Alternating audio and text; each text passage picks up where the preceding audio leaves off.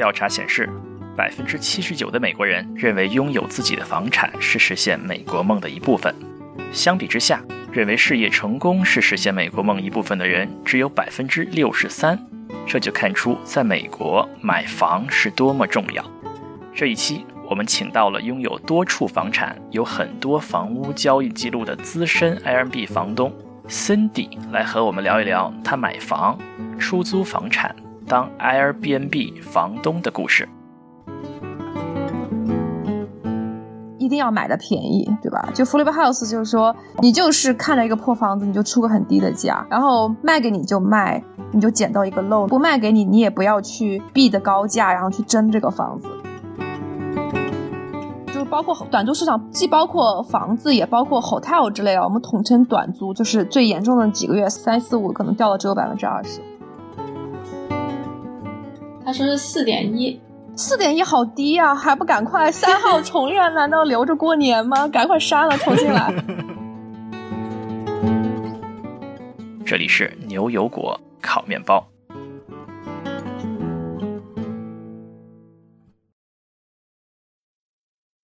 大家好，我是 Cat，我是斯图亚特，我是 Windy。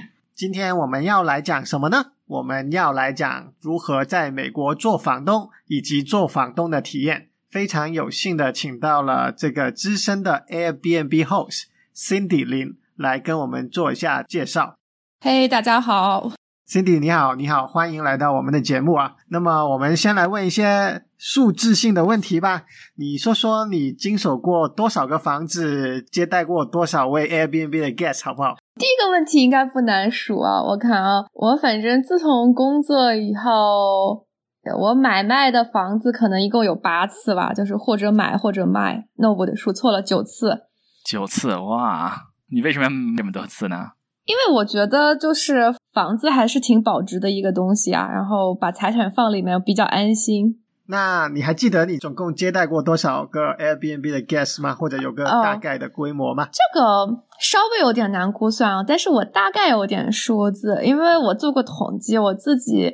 嗯，我现在房子中其实只有一个房子是用来做短租的。那么这个房子我做过统计，我大概是平均每个月的入住率有百分之九十，然后呢，平均每一单的长度大概是四点七天。所以你可以稍微做个计算，就是可能平均每个月有五单到六单。然后我可能做 M B B 房东做了两年吧，所以就算一下，大概是五乘上十二，六十乘上可能一百二十单的客人吧。哇塞，三位数，这也不少了。那么接下来我们聊聊一个听众的很热门的话题，就是什么样的房子适合投资用来做 a 呃？或者我们可以兼顾一起聊聊，还有其他什么样类型的房子我们是值得投资的、值得买的？嗯，你的问题是说什么样的房子首先适合买来做 Airbnb，对吧？然后第二个问题就是更 broad 的一点，就是说，嗯，in general 有什么房子适合用来买来投资？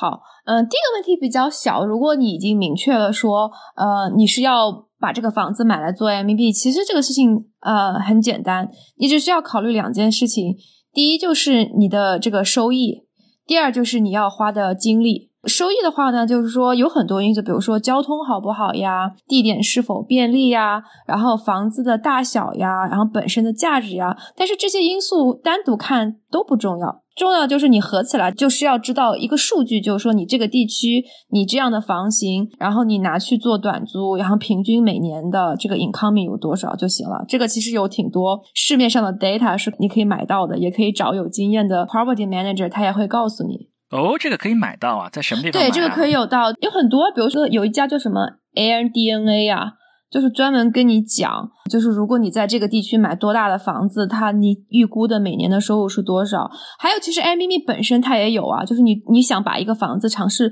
注册成 host 的时候，它也有一个 flow 是可以告诉你你大概每个月能赚多少钱的。嗯，这个是光 Airbnb 吗？还是说你长租也可以用这个网站看一看你这个？对，好像是哎，叫 AirDNA，反正挺多的。那那个价格怎么样？一般 AirDNA 估的还算比较准，然后我反而是觉得 Airbnb 自己估的是比较低估了。就是你实际上能每个月赚的，应该是比他给的要要多一些。但是我也能理解这个原因吧，嗯。这个是怎么收费的呢？这个服务就是说你每估一套房子花多少多少钱吗？还是订阅模式的？这个它有很多，它有订阅模式。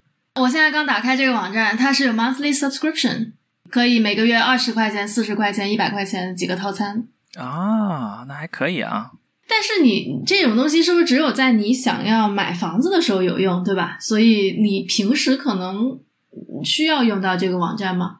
应该只是在你决定去哪买房的时候。对，就只有买房期间你才要用。而且其实很多 agent 他有其他的途径可以知道，所以你找一个有适合做 Airbnb 房子的 agent，其实你不需要自己花钱，他会告诉你你看中的每一个房子大概月收入是多少的。所以找好的 agent 非常非常重要，就是房地产代理是吧？对，房地产代理有房产经纪人，有 buyer agent，然后有 seller agent，然后也有同一个人既做 buyer agent 也做 seller agent，就叫 dealer agent。想找到一个代理，怎么能够知道这个代理好不好呢？首先，代理有排名的，就是说有还是有另外一个网站去可以去看，比如说湾区的嗯这个代理的排名，然后我一般。会比较选那个排名比较靠前的，这是一种啦。然后还有就是说，你的朋友用过的嘛，然后你觉得特别好的，推荐给你也可以。哎，这个排名网站叫什么？就特别长，就叫什么 w w w one 点 rare trends dot com，然后 best rear estate agents California。嗯，所以排名高的就真的好吗？排名高的当然好喽，排名高首先证明他能力强，对不对？就证明他人脉广，证明他能力强，而且排名高的 agent 一般服务态度都比较好。你像周末或者晚上找他，他们都会很很高兴的回应你的，特别热爱工作。对对对，就特别勤奋的那种。对，有很多代理是大公司嘛，有的是私人的。你对于去找这些著名的大公司还是私人有什么看法吗？我一般是找大公司的，但是就是说，一般是找大公司里面个人排名比较高的。他排名是排个人，是排到个人的 agent。但是这些个人 agent 他有隶属于一些大的公司，所以我一般挑 agent 是说，他的公司既是比较大的那个 agent 的公司，然后他本身他自己的个人排名也比较前，就是双重保证。我们有点点跑题了，我们要不回来继续讨论？什么样的房子适合买来做 a m b n b 什么样的房子适合用作其他投资用途？好的，好的，回到那个问题，哎，适合做 a m b n b 的房子就是很简单啊，就是说你这个房子以后你去查一下它去年以前的同样的地区、同样房型，然后呃一年能赚多少钱，你算一下你这租售比嘛。湾区大概租售比一般都是什么样子的？湾区的租售比，如果是长租的话，通常非常不好，就是或会远小于外州的房子。像外州的房子，很多租售比的那种算法，租售比就是说，你比如说一年你可以收多少租金，然后除上这个买房子的总价。假设你没有贷款的话，按照这种算法，像很多外州的房子，或者是出了湾区的房子，一般都是百分之十以上你才会投。你是不是很吃惊？对呀，这个减去房产税和维护费用吗？不减去就是纯，就纯粹纯粹的 revenue。外周是至少是十以上，你才会去买它。能否说说这个百分之十要怎么样的公式算出来？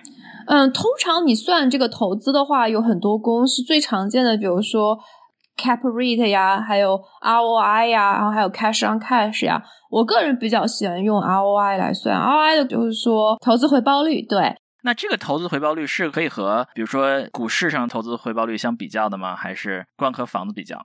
一般我 ROI 就是在房子里面算。如果你想算，就是跟不同类型的投资做比较的话，很多人喜欢用 cash on cash 这个算法。cash on cash 就是说我花出去多少钱付当配，就是我不管你贷款贷了多少，但我花出去多少钱付当配首付。然后它 cash on cash 就是很简单，就是我从口袋里面掏出去多少 cash，然后我每年又会拿回来多少 cash。就是我会觉得 ROI 一般来说，因为它涉及到 mortgage，就是一般 ROI 只是跟其他房产进行比较，然后 cash on cash 的算法是可以跟其他的投资进行比较的。哦，那我们说说这个在湾区一般这个投资回报率是多少，或者说是这个 cash on cash 是多少？房地产？房地产。像其实外州的这些 ROI 和 cash on cash 都会比湾区要来得好。一般来说，你的比如说 ROI，你得一年也有百分之十以上，然后你才会去出手嘛。但是如果是加州的话，通常能有个百分之五就不错了。百分之五听上去也不错呀。那是因为你人在加州，你在湾区，你习惯了嘛？你习惯了这种高房价和低的租售比。一般来说，这种情况下，你会 expect 那个房子本身的保值和它的涨的比外州要快一些，有这回事吗？你觉得？嗯，有的，有的。就是你之所以你不把钱投在外州，有很大的原因，就是说你会觉得，嗯，加州的房子还是相对保值一些。虽然它这几年并不怎么涨，或者说你要再早几年，一五年以前，那你就是房子本身增值的速度，其实比你赚的租金要贵多了。甚至是说一八年的顶峰之前，其实都还是能赚不少的。听得我都已经跃跃欲试了啊！需要多少本金能够加入这个大军呢？其实可以很贵啦，也可以很便宜啦。比如说，我记得我刚参加工作的第一年，我买了一个房子，然后那个房子，那当时的房子比较便宜，因为是一二年买的，嗯，当配只付了百分之二十，对，所以也很少。然后少到多少呢？大概可能也只有几万块。但是我当时刚工作，所以我也没有钱，这几万块我都没有付出来嘛，所以我就是找朋友借啊，就你借我五千，你借我一万，然后这样凑出来的当配。啊、所以说在那个时候，在二零一三年、一二年的时候，基本上几万美元就可以进入这个滚雪对，球的状态。可能啊对对，五万美元就够了，嗯你就足够让你买房子了那。现在大在概，而且是在湾区买。嗯，那现在大概要多少钱才能进入这个市场？现在的话，其实我会觉得，如果你愿意买的稍微偏一点，然后房型不大的话，其实十万美元也够了。偏到什么程度？要 Tracy 吗？没有没有没有，就是你买的比如说比较难的三 Jose，其实也有。其实其实你要买个小公寓也可以买到啦，就十万美金做当配哈。所以说，很多刚刚毕业不久的同学们也可以考虑这件事情。准备好了钱了是吧？那我们要是下一步是什么呀？首先，你准备好钱的时候，它就意味着一件事情，就是你大概要买什么类型的房子，你心里也有个数了，对吧？你准备了多少钱，跟你能买什么样的房子，在哪买是息息相关的。所以呢，在你准备好钱了以后呢，你下一步第二件事情就是说，你要去找一个 agent。那么这个 agent 呢，通常就是说你要不去网站上扒一个 agent，看看排名，看看哪个好，选一个你看得顺眼的。然后要不就是说你找你周围呃买过房子的朋友，让他们介绍一个他们用的开心的 agent 给你就好了。找到了这个代理，那下一步是什么呢？下一步就是你跟 agent 要交流啊，因为呃也不是说你找了一个 agent 你就必须用它，对吧？就是你也可以 interview 两三个 agent，然后从中选一个，因为每一个 agent 他擅长的买的房子不一样，有的是比较老派的 agent，他擅长买那种豪宅区的房子，然后有的 agent 他比较年纪轻一些，他擅长买这种短租房。对吧？还有一些 agent 就是专门 off market 卖，比如说 flip house 的这种房子，然后那种 agent 你平常市面上都是神龙见首不见尾，你找不到他的那种。所以就是你可以面试几个 agent，然后问问他们擅长买什么房，买卖什么样的房子，然后你从中挑一个。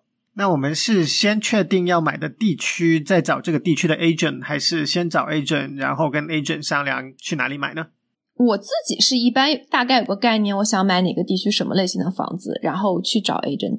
但是我也有很多朋友他是反过来的，他是说他先找个 agent，然后跟 agent 说我就这么多钱，然后呢我要买个房子，我要最优化哪个参数？比如说我要最优化我自己学区尽量好，因为是自住房，还是说我要最优化我的 return？那么你这个 agent 会给你一些建议，说你有在你有这么一个租金和这么一个 target 的情况下，你适合买什么地区的房子？嗯，那能否分享一下你选地区的经验？我买过很多不同类型的房子，所以它长得都不太一样。当然，我说这些房子有些可能是就是我买过以后又卖掉了，还有的一些是我的 close friend 的房子。自己自住的房子呢，就是在可能在一个山区，所以它住的学区比较好，所以住的比较舒服，对吧？家里经常有小鹿啊、小动物啊来，这是一种类型。会不会咬你的树啊？会的，会的，它会来吃我的花，然后尤其是喜欢吃玫瑰花，然后我就很头疼。这是一种房子。然后我还买过一个适合短租的房子，短租就是做 Airbnb 的房子。那那个房子就是它不是学区房，然后它也不是特别大、特别豪华，但是它地点特别好，它是个交通房，它离像 Facebook 呀、Apple 呀。然后 Google 啊这几个 campus 距离都比较近，然后它离什么 San Jose Event Center 也比较近，就是它是个交通房，所以比较适合做 Airbnb。然后呢，我也还买过，比如说适合做 Flip House 的房子呀。那那个房子就是说你要捡破的买，你要看它是不是。我觉得我家不错，嗯。没有，我去过你家。如果你没有搬家的话，你家那个房子离适合做 Flip House 差太远了，至少得把你家。墙壁都砸掉，然后可能那种状况才适合做 f l i house。就然后还有就是，我还尝试在什么 Santa Cruz 或者塔后这种地方买那种度假屋，但那个就不是一个嗯 ROI 很好的投资房，那纯就是个人享受类型的。反正就买过七七八八，买过很多不同类型的房子。那你最喜欢的这个类型是什么？谈不上最喜欢吧？你说，就每个人有每个房子有每个房子的好。你说我自己住的房子出租出去肯定性价比不高，但我自己住的很开心，对吧？但是你要说投资房的话，肯定不能买我自己的自住房那样子，不然会亏本的。所以我觉得每个房子有每个房子的好，我就谈不上最喜欢什么，看你的目的是什么嘛。就是除了自己住的房子，从来没有培养出感情过吗？就是说，哎，这个房子 不舍得卖。我觉得没有，因为我觉得除了自己自住房以外，剩下的房子都是 investment 的，都是为了投资。那你投资的话，其实就是算数学公式嘛，哪个合算买哪个，谈不上感情啦。所以就跟理财产品显示在账户上的一个数字差不多，对吧？对对对，就它更多是一个数字。像我有些房子买的时候，从买到现在我还没去看过。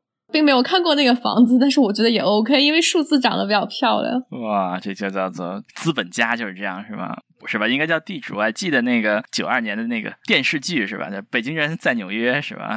他那个女儿一直管房起名叫资本家，是吧？直到这个看了他的房子，说我错了，原来你是地主啊！对，刚才说起找代理，你有没有什么你面试每个代理都会问的问题啊？有的。我会问他去年的成交量怎么样，成交了多少单子，然后我也会问他说你擅长买卖哪个地区的什么类型的房子？他就有的代理他擅长买房子，有的代理他擅长卖房子，就不一样的。我听说房产经纪这个职业是这样子的，一般新入行都是先做买方的经纪啊。因为没有很好的人脉嘛，也没有人找你卖房子。而卖房子是一个好做的事情，因为你只要帮别人卖，无论如何都能卖出去，都能赚到钱啊。往往都是你帮别人买的足够多了，你有些过去帮忙买过房子的客人，现在又要卖房子了，就回来找你。所以一般卖房的经纪可能都是比较资深的。你说的这一点是很对的啊？为什么呢？因为你想你要买房子，你这 agent 如果经验不足，帮你搞砸了，你这个房子买不到。那就算了，对吧？咱就看下一个问题也不是很大。如果他帮你买了三个房子都搞砸了，那你就换个 agent，呃，which is not the end of the world，也还好嘛，对吧？但是，如上你如果你要卖房子。那你这个房子卖一次卖砸了，这个房子还是你的呀？你可以把 agent 换了，但是你这个房子你换不了，你房子上就有一个曾经在 market 然后卖不掉又拿回来的这样一个不好的记录，你就永远在了。所以就是说，呃，选卖房子的 agent 要比远远比选买房子的 agent 要慎重很多。对对对对对，我觉得这个可以下次我们找这个 agent 聊聊人家做 agent 的经验的时候，深入探讨一下。讲到在呃湾区做 Airbnb 投资，不同的城市有不同的这个短租的政策，而且看到有个提问说，三藩现在短租政策非常严格，都不能够租短于九十天的。在买房子投资做 Airbnb 的时候，怎么样去了解不同城市的政策？这些政策怎么处理呢？首先，我纠正一下，那个三藩是可以做短租小于九十天的。这是可以的，呃，第二就是说长短租的划分不是以九十天来划分的，往往是三十天、三十天左右来划分。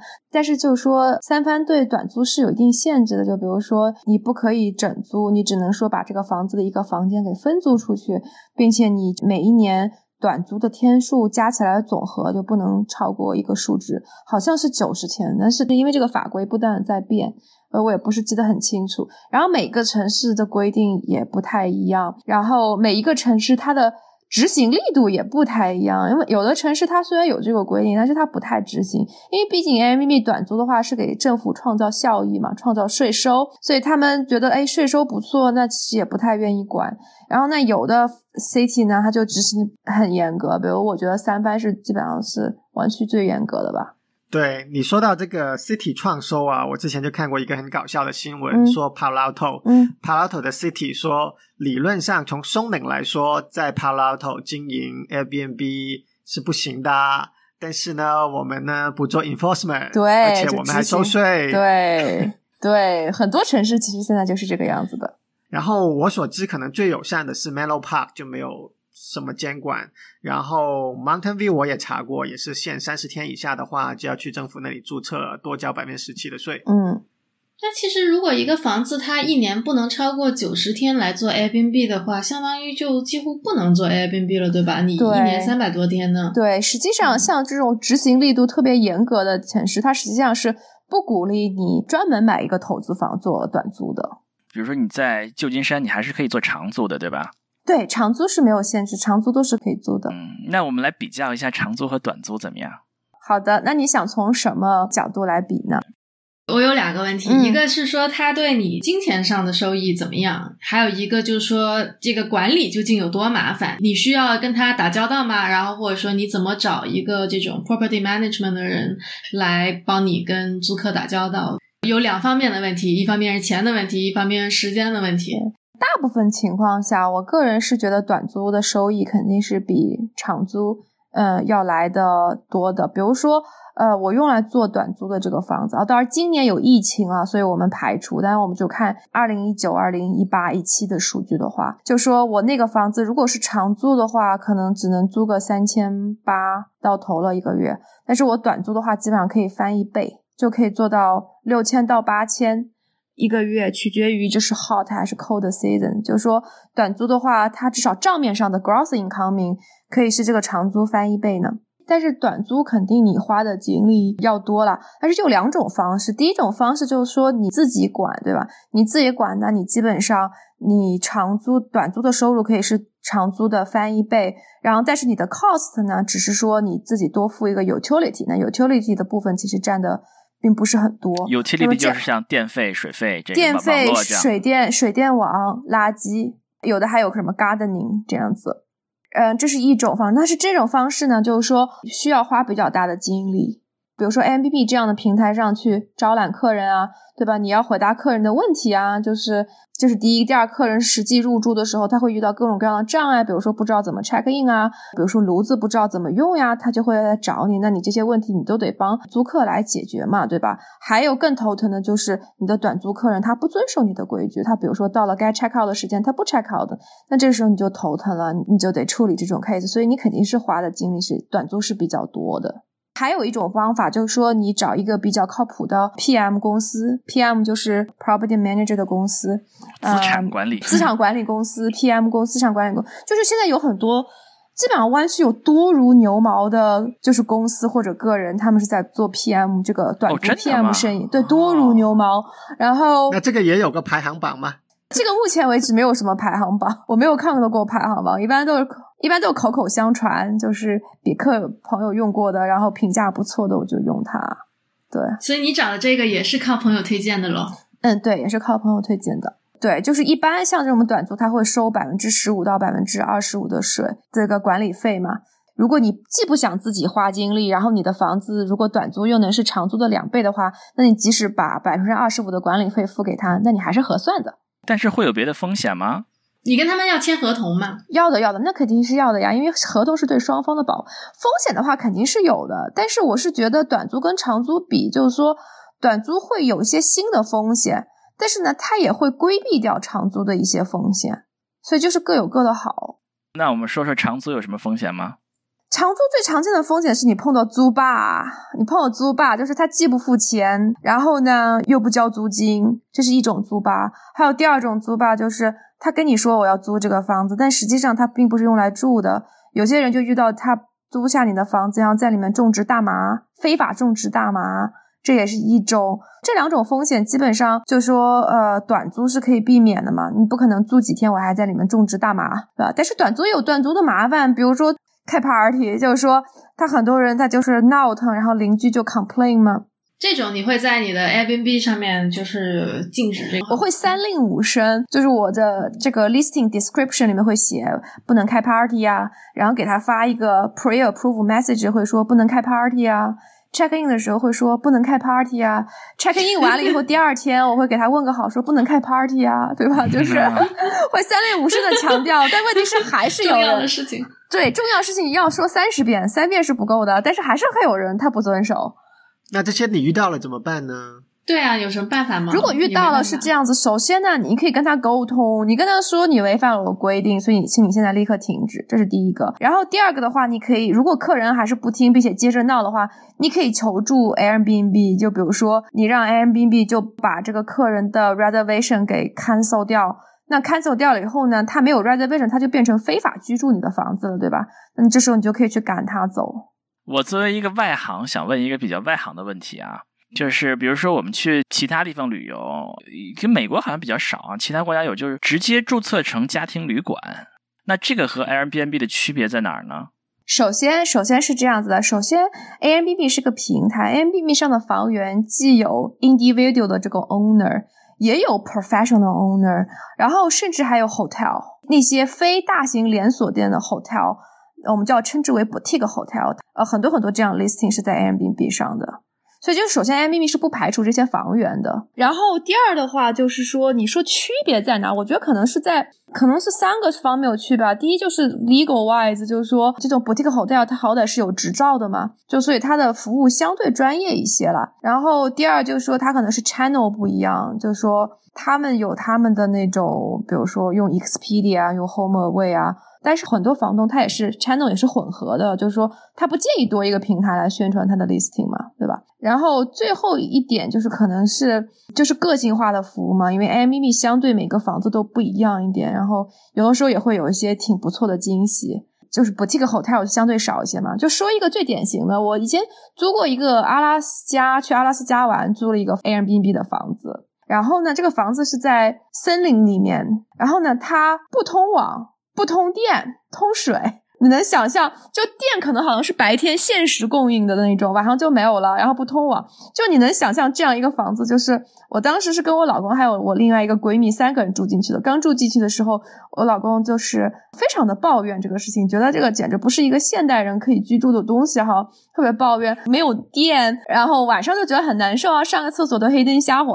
但是后来我们住了几天以后，就特别喜欢这个房子，因为那个房子它有很多。很原始的设施，就比如说它旁边有那种桑拿房，但这个桑拿房跟我们平常去健身房用的桑拿房不一样。你是真的是要去井里面 pump 水，把井水 pump 起来，然后自己要砍旁边的那个柴，然后自己点火，然后把那个水烧热了以后，他给你供到这个桑拿房，就是一些特别特别原始的东西。你会住几天，你会觉得还挺，就不能长期住啊。但是你住几天，我觉得啊，真的特别好玩。哇，原来没有电的情况下还是能够有桑拿的，只是非常手动。就是说，如果你有特色的房子，其实 Airbnb 是更合适的啊，注册成旅馆是不合适的，是吧？因为你有特色的房子很难量产嘛。你说这样房子我造一批十个、一百个，这不可能的嘛。一般都要就一个、两个。那你不成量的话，你也没办法注册成 hotel 或者其他的家庭旅馆嘛。你遇到过租霸吗？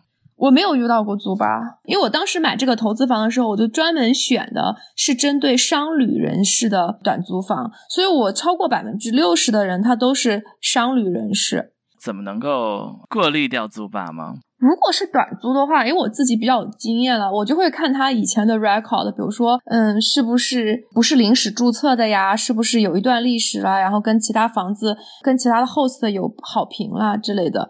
然后你也会。看一下它的 pattern，就比如说他是不是从其他城市来的？如果他从隔壁城市来，那他八成是来开 party，那肯定是不行的。就是有一些技巧可以让你去滤掉这些不好的客人。至于长租的话，长租因为我是找一个 PM 公司来帮我管的，所以租客都是他帮我选的，然后我自己并不知道。哎，我们说回你这个短租这些过滤，那说明这个过滤的这些条件是失败过了，对吧？看上去是是如何如何好的一个例子，结果他就开了一个 party。我自己没有，那我只能讲我朋友的了。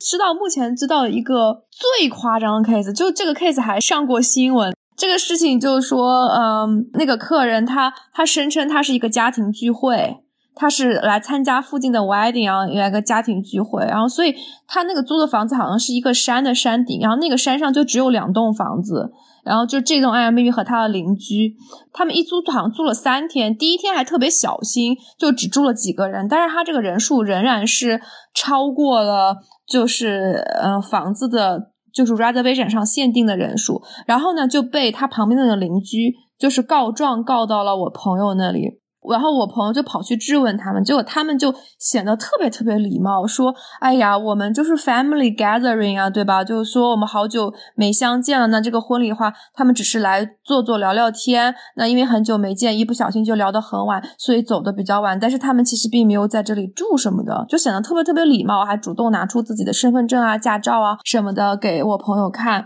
那我朋友就选择相信了他们呀。”但是这个情况好像就好了一天，还不知道两天，然后是第三天的晚上，就哇一个巨大的 party，而且这个 party 就是说他们就是怎么发现的是运来了一个巨大的烤肉架。特别逗，运来一个巨大的烤肉架，然后开了巨多的车来开 party，然后就 party 上还有人放枪什么的，反正闹得挺严重的。对着人开吗？还是对着没有没有，就是呃是对着天开，但是把邻居的好像玻璃给打碎了，然后邻居就非常生气，非常生气。然后这种情况是挺极端的。然后我朋友是个非常有经验的人啦，但是他他不管怎么过滤，他还是会有漏网之鱼。而且这种情况最糟糕的是，在他开 party 的时候，警察都不敢去赶人。人太多了，你是不敢去赶人的。对你只有等他们 happy 完了以后，让他们默默的走了，你去收拾残局。那也已经伤害已经造成了。是呀，是呀。为什么警察不敢去赶人呀？因为警察也怕造成冲突呀，对吧？就是警察做事情，他也是权衡利弊。就是如果是让你闹一闹、吵一吵，把邻居给吵到了，然后另一种方案是冲进去，有可能有枪伤、伤亡什么的，那还是选前者合算一些嘛。警察也会算一个性价比的啦。这年头跟警察的冲突也不是少呀，出个大新闻的。我们说说维护吧，我们都说的是这个收益对吧？我们总还是要付出的。对的。大概费用都在什么地方呢？我自己的房子其实没有什么费用了，因为我房子买的 condition 比较好。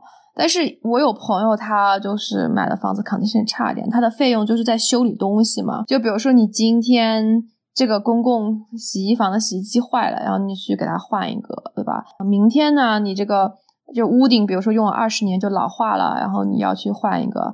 然后后天呢，你就发现这个，嗯，草坪呢被租客养的狗给尿的一个洞一个洞的，然后呢，你一气之下就换成假草坪了，就就全是就维护费用了。然后还有就是白蚁啊，然后然后门窗坏了呀，什么都有，什么事情都有。这个听上去好像是我家一样，前几个月刚刚搞过一次白蚁一样。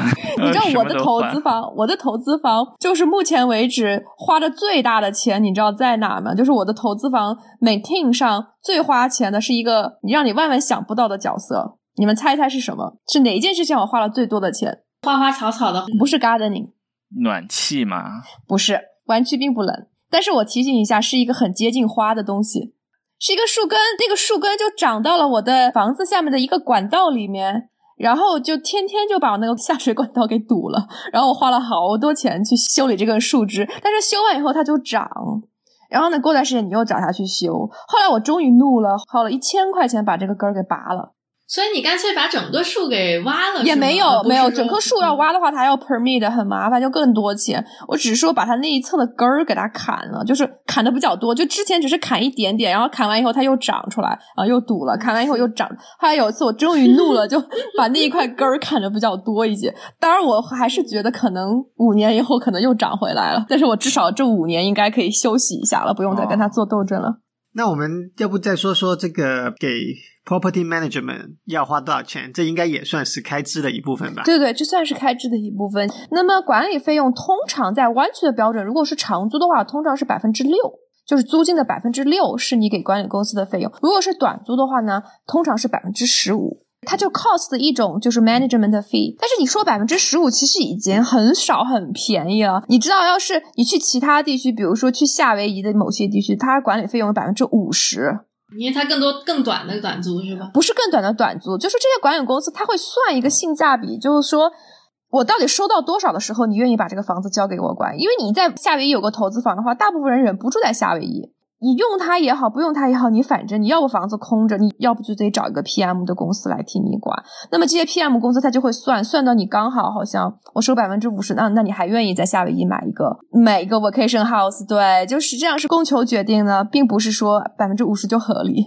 那这百分之十五的短租的管理费用，是不是包括帮人帮你派人上门来打扫？然后帮你去 Airbnb 做 listing 啊，等等，这些都搞定了。呃，很不幸，并不包括打扫费用，就打扫费用是另算。也就是说，它是在你，但是它包括一些其他的服务，就比如说帮你在 Airbnb 这个平台上做 listing 呀，然后帮你做客服啦，对吧？然后帮你解决一些 ad hoc 的问题，就比如说我灯泡坏了，客人要找你啊，这些不包括不包括 cleaning 费。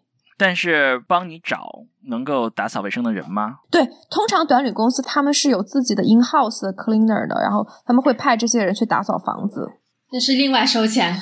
对，但是这个费用是立马收钱的，就是相当于 cleaning fee 直接 charge 到客人的对 cleaning 费实际上是直接 charge 到客人的头上。我来替 Cat 问一个问题啊，我觉得他肯定想问，不好意思问啊，在房子收入这方面，税的方面是怎么交的呢？你说税收问题啊？就算个人收入，算算个人收入，然后算 income，算 income，但是湾区的大部分房子这个数值都不是正的。就是它的收入并不是按照租金来算的，是按照租金减去你的维护成本来算的，对吗？对，就是你的 profit，算你的 profit，就是 profit 就是你的 gross income 减去你的 cost 嘛。所以有可能你房子不是正的，然后你可以不用在这些事情上交很多的税。是的，很多房东他是不交税的，因为。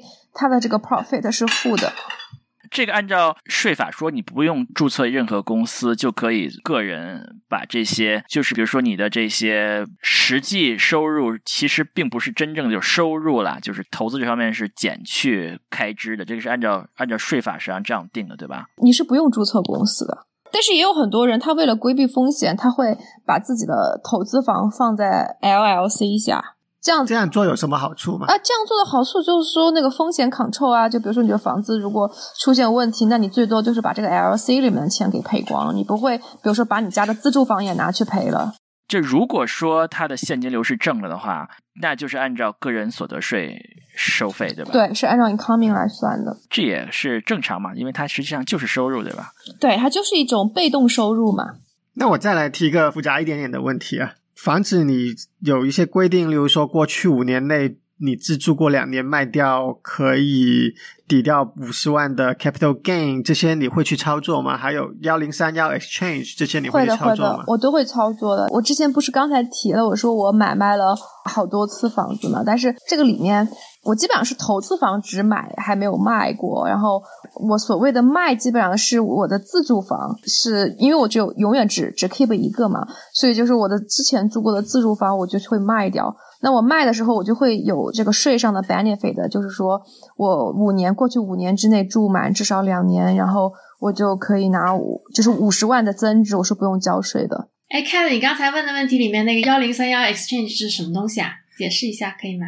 这个你可以上网查一下，大概意思就是说，一个投资房你在卖的时候可以买一个价值差不多的，假设价值是完全一样的情况下，那么你卖的这个房子的增值的部分的 capital gain 可以直接先不交税，推迟，那么它的 capital gain 就直接算到了你交换回来的这个房子里面去。Capital gain 就是资本利得。对你买卖房子，如果你卖的比买的要贵，那么这个部分多出来钱叫 capital gain。然后，如果你是买了一个房，嗯，租出去了赚租金，或者是不管长租还是短租，这种就是是属于 income。我们来算一下啊，比如说 Cat 花一百万买了个房子，然后过了两年之后，一百六十万卖出去了。那么，如果说他不买新房子的话，并且这个房子是自住的话，那么他赚了六十万这部分，五十万是不用交税的，要另外的十万是要交资产利得税。但如果不是自住的，就是出租房的话，就是永远六十万都是要交的，对吧？除非你除非你做幺零三幺 exchange，除非要做这个幺零三幺啊，那这个是怎么操作呢？要填表的。然后，并且就是说，你卖上一个房子到买下一个房子，它有些要求，比如说价值差不多啦，比如说在多少天之内完成了。然后这个事情其实我也做过嘛，因为我买房子除了长租、短租，我也买了做 flip house 的。像我们卖了前一个 flip house，然后就会做幺零三幺 exchange，然后用来买下一个房子，这样这个 gain 就不用交税。就是说我看的话，一百六十万卖了这个房子。啊，虽然它是出租房，但是如果在几天之内，他比如说他花一百八十万又买了一个新的房子的话，那么他就不需要交这个五十万的资产利得税。他最终还是要交，他只是不在现在交，因为你不在现在交对，如果他可以等到退休没什么太多收入的时候再交。对。嗯他是可以把它延迟到新的这套一百八十万的房子对，就是它实际上是一个税收的推迟，就跟你买那个四零幺 k 存四零幺 k 是差不多道理。就你现在不交，啊但你最终还是要交，但是你交的时候 financial condition 不一样，你的税率也不一样。如果做出租房的资产管理的话，可以一直把资产的这个利得一直就延迟下去。理论上这个可能性是存在的，这个可能性是存在的。这个比买股票要强很多呀。买股票每手卖了都必须要交，对吧？哎，也不好说，股票有股票的避税方式啊。前面提到了很多很多次 flip house，flip house 是什么？Flip house 就是说你买一个破房子，你把它加建或者翻新成一个好房子，再把它卖掉。生意很赚钱吗？不好说哦，就是说有的很赚钱，有的就很赔。哎，那这个怎么看？这个有没有前途赚钱呢？这个说来话长，这是一个 big topic 啊。但总的来说，首先我自认为我自己是没有能力去买一个好的 flip house 的，我只是有好的合伙人，他们是建筑师，他们可以看，他们有人脉，然后可以买到比较便宜的提供钱是吗？对，我是我是那个 investor，就是给钱的那个。对，就是我是觉得这里面水很深，我自己是我自己尽管买过七七八八好几个房子，我不觉得我仍然不觉得我自己有能力去单独买一个 flip house。但是他们有大约跟我讲过怎么样看 flip house。第一就是说一定要买的便宜，对吧？就 flip house 就是说。因为你不是自己住的，所以你的要求会比较低。你不是说我学习要好，我也不是说我有个人喜好、个人感情在里面都没有。你就是看了一个破房子，你就出个很低的价，然后卖给你就卖，你就捡到一个漏；不卖给你，你也不要去 bid 的高价，然后去争这个房子，对吧？比较有耐心一个一个 bid，那你总会有什么机会捡到一个价格比较低的合算的房子嘛。这是第一个，然后第二个呢？你 flip house 的时候，你通常要算一下你这个 house flip 要多少钱，尤其要算一下你这个 house flip 的话要花多长时间。因为你想一个房子，你比如说赚百分之十，但是我三个月我只是内部装修一下，比如说换换刷下墙啊，啊换一下 counter 啦，然后我三个月就能做完，那我只赚百分之十。那另外一个房子就是说我可以可以赚百分之二十。但是呢，我要把它一个家电、一个厕所，还要再修葺一下一个坏掉的什么书房，我要花一年的时间。那你看这两种情况，虽然后者赚的更多，但是我会觉得前者是个性价比更高的情况，因为它的 Y O I 更高，因为它的时间很短。听上去是一个高度技术活啊！水非常非常的深，还有跟我讲一些八卦，就比如说前段时间不是就是反正有一些中国土豪的钱在美国嘛，然后就要急着撤回去，有一段时间 for some。Reason 就是要急着撤回去，那那那些土豪他们可能都当时买了个房子，然后常年没有维修，因为他们不住着，那房子就比较破，然后他们就找那样的人从他们手上买这个房子，就会比较合算。这个水就很深。还有人他买房子，他不是为了住，他也不是为了投资，他只是把房子当一个银行，因为钱太多了，存这里也不安全，存那里也不安全，他们就买个房子，相当于把钱以房子的形式存起来。然后等他们要撤资的时候，这个房子就会卖的很便宜，因为他们手上可能有十个、二十个、一百个房子，他们根本没有精力去每一个房子都精打细算去卖，所以你可能就是有一个房子，他就你就捡漏，就会买的很便宜。哦，这个水太深了，我觉得我自己也不是很懂。好，那就是我们来聊聊新手话题。那我们可以从听众提问里面先开始啊，挑一个我觉得比较适合作为开始的问题吧。就是说，新手入门有必要挑选离自己近的房子来买吗？还是买稍微远一点的其他城市也可以？还是说其他州的也可以？首先，你这个问题，新手买房，我假设你说的一定是买投资房，对吧？如果是自住房，不存在一个 买其他州的自住房的问题。那如果是投资房的话，新手买房，我建议是买你 driving distance 范围内的房子。就是你能开车到，能开车到的，比如说你可能你觉得开一个小时车不累，那你就买一个小时；你觉得开一个小时很累，那你就买开车半个小时之内的房子。为什么呢？因为你新手买房的话，就说你是新手的话，你其实最好。就你像我是算是老手了，所以我有些房子我会在没有看的情况下我就买了，对吧？但是这件事情我对新手是不推荐的。那你首先要看房子，那么你就很难说我不断的坐飞机去外州来看这个房子，对吧？所以一般来说，新手买房，他的第一个房子就是还是在自己开车可以到达的范围内。第二点就是说，你买完房子，你投资房，对吧？呃，如果你是打算多赚点钱、多花点功夫的话，那么你得自己管理啊。那你自己管理的话，你肯定是得在你的 driving distance 范围内，对吧？也或者说我哦，我不自己管，那么我找一个 PM 公司来管。那么如果是外州的话。那么你就不好监督他们的管理工作啊，说不定他们把这房子管理的很糟，你一年都不会飞到那里一次，所以你也看不到他们这个情况，就被他们欺骗了嘛。但是如果你是就是自己呃 driving distance 范围内的房子，那你就不容易被这个 PM 公司欺骗嘛。有道理。那我们接着进入下一个问题。一般来说，就是说作为一个 Airbnb 的 host，肯定会在乎自己能够拿多少薪啊。那这个东西从何做起呢？是不是应该做一些相关的优化呢？因为一开始你没有任何的评价嘛，对吧？很能够让别人想要租你的房子，而且一开始愿意给你好评。有几个方式哈。第一个呢，你一开始价格就低一点，就你虽然没有评价，但是你的房子照片照的好看啦，然后你的价格低一些了，那还是有客人他愿意冲着这个低价格冒这个你没有 review 的这个风险的嘛。那这样子的话呢，你好好接待你的头几波客人，然后积累好评。那第二种方式就是说，你可以先介绍熟客去住你的房子嘛。就比如说你家里面有朋友啊，他的父母来了，家里住不下，那你就把这个房子介绍给他们租嘛。那你这个父母就是走的时候让他们替你留个好评啦，对吧？然后第三种就是说，你可以找一个大 V，就是就是有很多好的 review 的这个 host 来当你这个房子的口 host 的嘛。哦，这都行。哎，这个可以，这个方案对，这个也可以啊。因为别人说哦，这个房子的主 host 可能没有 review，但这个口 host 的 review 很好呀。那这样子别人也会考虑的嘛。所以叫傍大腿嘛，傍一个大腿 host 也是 口 host 也是可以的。能够总共有多少个 co host 啊？还是只能有一个主的一个 co host？主 host 只能有一个口 host，好像可以一共可以有四个嘛 host。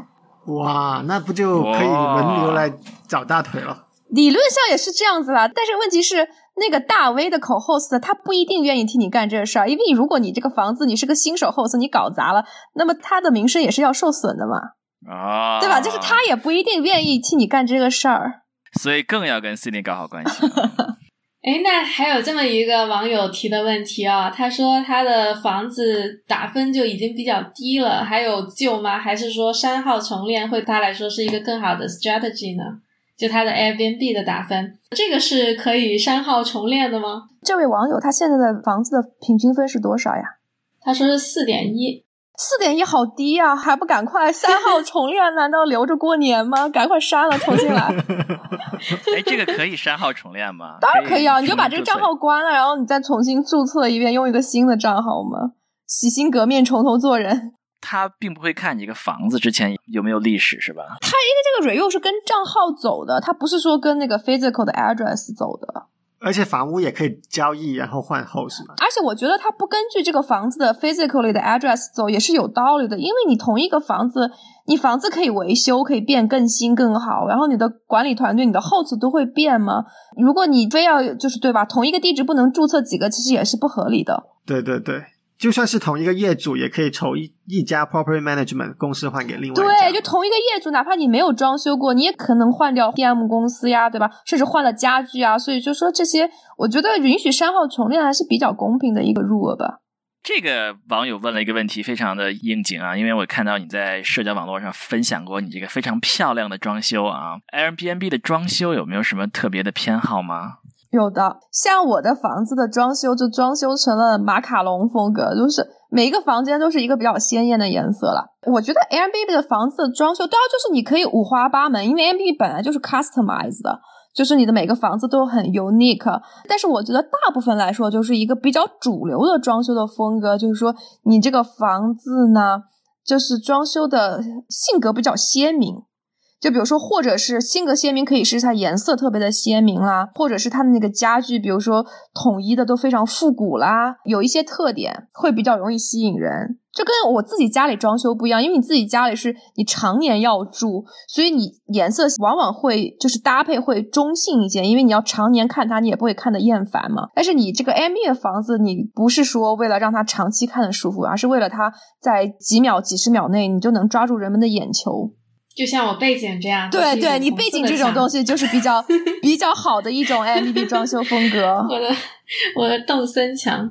那还有这么一个网友问题，就是说，呃，那像今年这个疫情对咱们这个长租或者短租影响严重不？有没有什么可以跟呃听众分享的经历？哦，可以可以，对短租的影响是非常非常严重的嘛。就是说，这个网上有公开的数据啊，就是说。就是包括短租市场，既包括房子，也包括 hotel 之类啊，我们统称短租，就是最严重的几个月，三四五可能掉了只有百分之二十，但是现在又恢复的挺快的。像美国境内的话，就基本上算是恢复了吧，基本上恢复到去年同期水平了。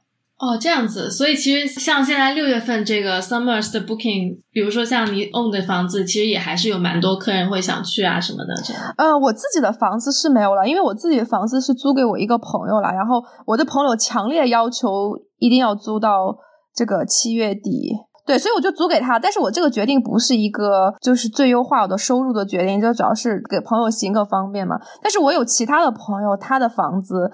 呃，就是短租，然后我能看到他的房子的，就是一些情况。那个房子真的很牛，就是哪怕是疫情很严重的时候，一个月，现在好像六月份，不管是五月还是六月，他那个一个 five bedroom 的房子好像也有七八千。